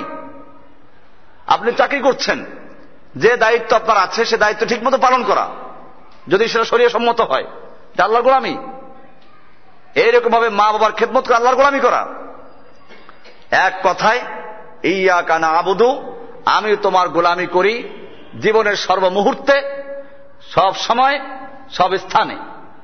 আমরা আল্লাহর গোলামি করবো। কার গোলামি করবো? ইয়াকা না'বুদু, কেবলমাত্র তোমারই গোলামি করি। এই কেবলমাত্র গোলামি করি এখান থেকে আলোচনা করি শিরিকের উপরে, যে এখান থেকে এটাও খেয়াল রাখতে হবে যে আমরা শিরিক বর্জন করব। সেটা আলোচনা হলো যে শিরিক দুনিয়ার কোনো মানুষও পছন্দ করে না, আমি সেটা প্রমাণ করেছি। শিরিক কোরআনে আল্লাহ তাআলা নিষেধ করেছেন, হাদিসে নিষেধ আছে, এবং বলা আছে শিরিকের গুনাহ নিয়ে মারা গেলে আল্লাহ মাফ করবেন না। আল্লাহর রাসূল সাল্লাল্লাহু আলাইহি ওয়াসাল্লাম একজন সাহাবী মুআয ইবনে জাবালকে নিয়ে কোথাও যাচ্ছিলেন, উনি আল্লাহর নবীর পিছনে বসেছিলেন ঘোড়ায় বা উটে বা গাধায়। আল্লাহর রাসূল সাল্লাল্লাহু আলাইহি ওয়াসাল্লাম বললেন, মুআয তুমি কি জানো বান্দার উপরে আল্লাহর কি অধিকার আর আল্লাহর কাছে বান্দার কি অধিকার? অনেক বড় কথা, আল্লাহর কাছে বান্দার অধিকার, বান্দার অধিকার আছে নাকি? আল্লাহ সুবহানাহু অধিকার আছে। মুআয ইবনে জাবাল বলেন, ইয়া রাসূলুল্লাহ আল্লাহু আ'লাম ওয়া রাসূলুহু আ'লাম, আল্লাহ এবং আল্লাহ ভালো জানেন। আল্লাহর রাসূল সাল্লাল্লাহু আলাইহি ওয়াসাল্লাম বললেন, আল্লাহর হক বান্দার উপরে এই যে বান্দা আল্লাহর সঙ্গে কোনো কিছুকে শিরিক করবে না, অংশীদার বানাবে না কোনো কিছুকে না। আল্লাহর হক বান্দার উপরে যে আল্লাহর সঙ্গে বান্দা কাউকে শরিক করবে না। আর বান্দার হক আল্লাহর উপরে এই যে বান্দা আল্লাহর সঙ্গে কোনো কিছুকে শিরিক করল না, আল্লাহ তাআলা তাকে জাহান্নাম দিবেন না, আল্লাহ তাকে জাহান্নাম দিবেন না, মানে চিরস্থায়ী জাহান্নাম সে যাবে না। শাস্তি ভোগ করে হলে সে হতে পারে, কিন্তু চিরস্থায়ী জাহান্নাম তার জন্য না। এই জন্য এটা খেয়াল রাখবেন, গুনাহ হয়ে গেলে শিরিক যদি না থাকে, হতে পারে আল্লাহ তাআলা আপনাকে ক্ষমা করে অথবা শাস্তি দিয়ে হলেও জান্নাত দিবেন, চিরস্থায়ী জাহান্নামে আপনি হবেন না। কিন্তু যদি শিরিক থাকে, আপনি যত নেক আমল করেন আপনি চিরস্থায়ী জাহান্নামে হতেই হবে। আবু তালেব অনেক ভালো ভালো কাজ করেছে কিন্তু শিরিক ছিল, ইসলাম গ্রহণ করে নাই, যে কারণে সে জাহান্নামী। তাকে আল্লাহ রাসূল মুক্তি করতে পারেন নাই, কেউ মুক্তি করতে পারবে না, মুক্তি দেওয়ার মালিক আল্লাহ। আল্লাহ বলে দিয়েছেন যে শিরিক যুক্ত গুনাহ থাকলে আমি মাফ করব না। এই জন্য আমরা ইয়াকা না'বুদু আল্লাহ শিখিয়ে দিলেন, ইয়াকা আগে না'বুদু পরে। ইয়াকা মানে শুধুমাত্র, না'বুদু মানে ইবাদত করি, তাহলে আমরা কেবলমাত্র তোমার ইবাদত করি। এটা আগে আনা হয়েছে এই জন্য যাতে অন্য কারো ইবাদত করি না বোঝাবার জন্য। আর যদি বলতেন যে না না'বুদুকা তোমার ইবাদত করি, তাহলে তোমার ইবাদত করি অন্যের ইবাদত করতে পারি, এটা চলবে না। এজন্য আজকে এতটুকু আলোচনা হলো। আল্লাহ সুবহানাহু ওয়া তাআলা আমাদের সকলকে বিষয়গুলোকে বুঝার এবং আমল করার তৌফিক দান করুন। ইবাদতের ক্ষেত্রে আমি বলেছি যে আল্লাহ তাআলা আমাদের ইখতিয়ার দিয়েছেন, যে আমাদেরকে বিবেক দান করেছেন, এই বিবেকটাকে কাজে লাগানো। আল্লাহ সুবহানাহু ওয়া তাআলা সবাইকে আমল করার তৌফিক দান করুন, কোরআন এবং সুন্নাহ অনুযায়ী আমাদেরকে চলার তৌফিক দান করুন। আলহামদুলিল্লাহ রাব্বিল আলামিন, সালাতু ওয়াসসালামু আলা সাইয়্যিদিল মুরসালিন ওয়া আলা আলিহি ওয়া আজমাইন। রাব্বুল আলামিন দীর্ঘক্ষণ পর্যন্ত কোরআনুল কারীমের সূরা ফাতিহার যে অংশ নিয়ে আমরা আলোচনা করলাম, এ আল্লাহ মেহেরবানি করে আলোচনা করে ভুল হলে মাফ করে দিন। আল্লাহ এ আল্লাহ যা কিছু আলোচনা হলো আমাদের সকলকে আমল করার তৌফিক দান করেন। এ আল্লাহ কোরআনের এই মজলিসে নিয়মিত বসার তৌফিক দান করেন, কোরআন এবং সুন্নাহকে বুঝার তৌফিক দান করেন, কোরআন হাদিসকে পড়ার তৌফিক দান করেন, কোরআন ও হাদিস অনুযায়ী নিজেদের জীবনকে গড়ার তৌফিক দান করেন। এ আল্লাহ বিশেষ করে আমরা শিরিক সম্পর্কে আলোচনা করলাম, শিরিক থেকে আমাদেরকে বাঁচার তৌফিক দান করেন, সকল প্রকার বিদআত থেকে বাঁচার তৌফিক দান করেন। ইয়া রাব্বুল আলামিন, ইয়া আল্লাহ সকল ক্ষেত্রে শুধুমাত্র আপনার ইবাদত করার তৌফিক দান করেন। সুবহান রাব্বিকা রাব্বিল ইজ্জাতি আম্মা ইয়াসিফুন, সালামুন আলাল মুরসালিন, আলহামদুলিল্লাহি রাব্বিল আলামিন।